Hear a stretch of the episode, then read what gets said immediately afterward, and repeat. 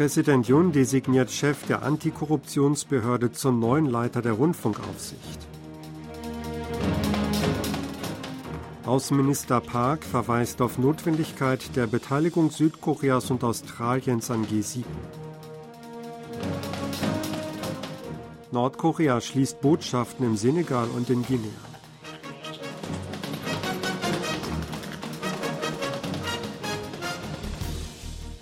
Präsident Yun Song-yeol hat den Vorsitzenden der Kommission für Antikorruption und Bürgerrechte Kim Hong-il zum neuen Chef der koreanischen Kommunikationskommission KCC, die Rundfunkaufsichtsbehörde des Landes, designiert. Der präsidiale Stabschef Kim Dae-gi teilte am Mittwoch mit, dass der Kandidat aufgrund seines juristischen Sachverstands und der organisatorischen Fähigkeiten eine geeignete Person für den Posten sei. Kim hatte mit Yun zusammengearbeitet, als er 2009 als Leiter der zentralen Ermittlungsabteilung bei der obersten Staatsanwaltschaft tätig gewesen war.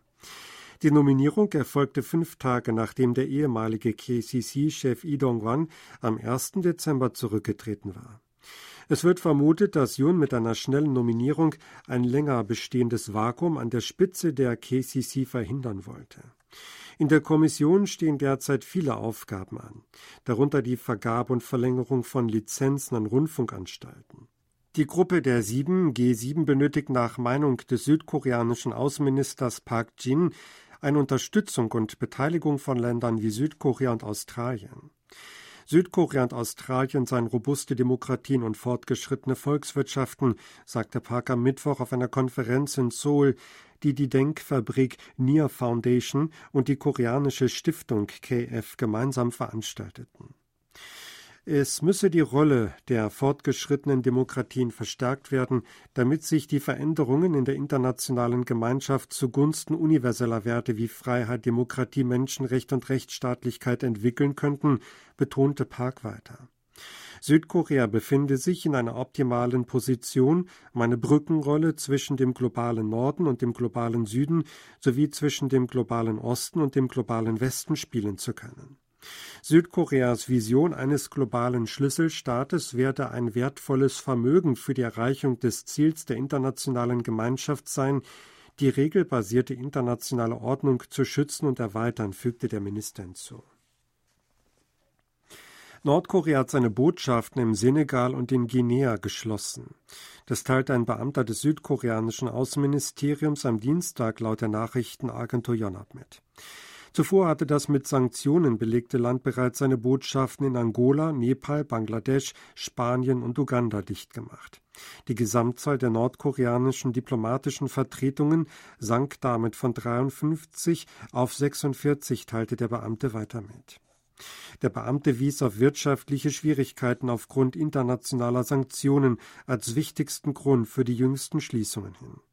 Nordkorea hat im letzten Monat erklärt, im Einklang mit dem veränderten internationalen Umfeld und der nationalen Diplomatie Botschaften zu schließen und neu zu öffnen. Nordkoreas Botschaften stehen in dem Ruf, sich durch illegale Geschäfte zu finanzieren und erwirtschaftetes Geld in die Heimat zu überweisen. Entsprechende Angaben hatten frühere nordkoreanische Diplomaten gemacht, die sich ins Ausland abgesetzt hatten. Südkorea wird voraussichtlich 2025 sechs Boeing P-8A Poseidon, ein Seeaufklärungs- und U-Boot-Jagdflugzeug, ausgeliefert bekommen. Während eines Besuchs von Mitgliedern des Pressekorps des südkoreanischen Verteidigungsministeriums in seiner Fabrik in Renton in den USA am 28. November teilte Boeing mit, dass es dieses Jahr vier Poseidon hergestellt habe. Die Produktion der zwei restlichen Einheiten werde noch im kommenden Jahr abgeschlossen. Gemäß dem US-Verfahren für ausländische Militärverkäufe wird Boeing die sechs Flugzeuge nicht direkt an Südkorea, sondern an die US-Marine liefern. Erst nach einem internen Überprüfungsverfahren der US-Marine ist die Lieferung an Südkorea möglich. Es wird erwartet, dass es bereits 2025 dazu kommen kann. Die südkoreanische Marine hatte sich für die Poseidon als Patrouillenflugzeug der nächsten Generation entschieden. Die Poseidon ist auf die Anti-U-Boot- und Anti-Schiffskriegsführung, Aufklärungs- und Überwachungseinsätze sowie Such- und Rettungsoperationen spezialisiert. Daher hat das Flugzeug den Spitznamen U-Boot-Killer. Die Nationale Wahlkommission Südkoreas hat der Nationalversammlung einen Plan zur Einteilung der Wahlkreise bei den Parlamentswahlen im kommenden Jahr eingereicht. Die Minju-Partei Koreas widersetzt sich dem Vorschlag heftig, indem sie von einem parteiischen Plan spricht. Der Vorschlag der Wahlkommission sieht insgesamt 253 Wahlkreise vor, damit genauso viele wie bei den letzten Parlamentswahlen. Es gibt jedoch Gebiete, in denen die Zahl der Sitze verringert oder erhöht wird. In vier der sechs betroffenen Gebiete wurden bisher lediglich Abgeordnete der Minjo-Partei gewählt. Da werden beträchtliche Auswirkungen des Plans auf ihre Wahlstrategie befürchtet. Die führende Oppositionspartei kündigte Diskussionen an, um auf Parlamentsebene die Vorlage eines neuen Plans zu fordern. Der Generalsekretär der Minjo-Partei, Cho Jong-sik, teilte mit, dass der Plan zur Wahlkreiseinteilung inakzeptabel sei. Dies sei ein parteiischer Plan, bei dem es an Prinzipien und Rationalität fehle. Nur die Meinung der Partei Macht des Volks sei berücksichtigt worden. Die Regierungspartei teilte mit, dass sie mit dem Plan im Großen und Ganzen einverstanden sei. Dabei gehe es nicht um Vor- und Nachteile jeweiliger Parteien, sondern um eine Wahlkreiseinteilung gemäß den Standards aufgrund der Bevölkerungsentwicklung, so die Partei. Präsident Yoon Song-yeol will die Förderung der geistigen Gesundheit zur nationalen Agenda machen. Es sei an der Zeit, sich aktiv für die mentale Gesundheit der Bevölkerung einzusetzen, sagte Yoon am Dienstag in Seoul bei einer Sitzung zur Gesundheitspolitik. Solche Fragen müssten als wichtige nationale Agenda behandelt werden und sollten nicht von den Individuen selbst angegangen werden. Die Regierung wolle grundlegende Änderungen herbeiführen, indem das gesamte System einschließlich Vorbeugung, Behandlung und Genesung verbessert werde. Arbeitnehmer sollten am Arbeitsplatz auf einfache Weise professionelle Beratung erhalten können, ebenso Schüler an den Schulen oder in ihren Gemeinden. In seiner Amtszeit wolle er ein politisches Rahmenwerk für geistige Gesundheit schaffen und hierfür ein ihm unterstehendes Komitee einsetzen. Dieses solle neue Politiken entwerfen und die Rahmenbedingungen für Behandlungen schaffen. Jun wies darauf hin, dass Südkorea im internationalen Vergleich an erster Stelle bei den Selbstmordraten stehe und den Glücksindizes das Schlusslicht bilde. Viele Menschen würden jedoch Behandlungen vermeiden und auf nationaler Ebene gäbe es kaum Investitionen in die geistige Gesundheit, hieß es weiter. Pharmaunternehmen in Südkorea haben die Produktion von fiebersenkenden Mitteln und Antibiotika erhöht oder wollen dies tun. Grund sind die Grippewelle und zugleich die Verbreitung von Lungenentzündungen durch Mykoplasmen in China.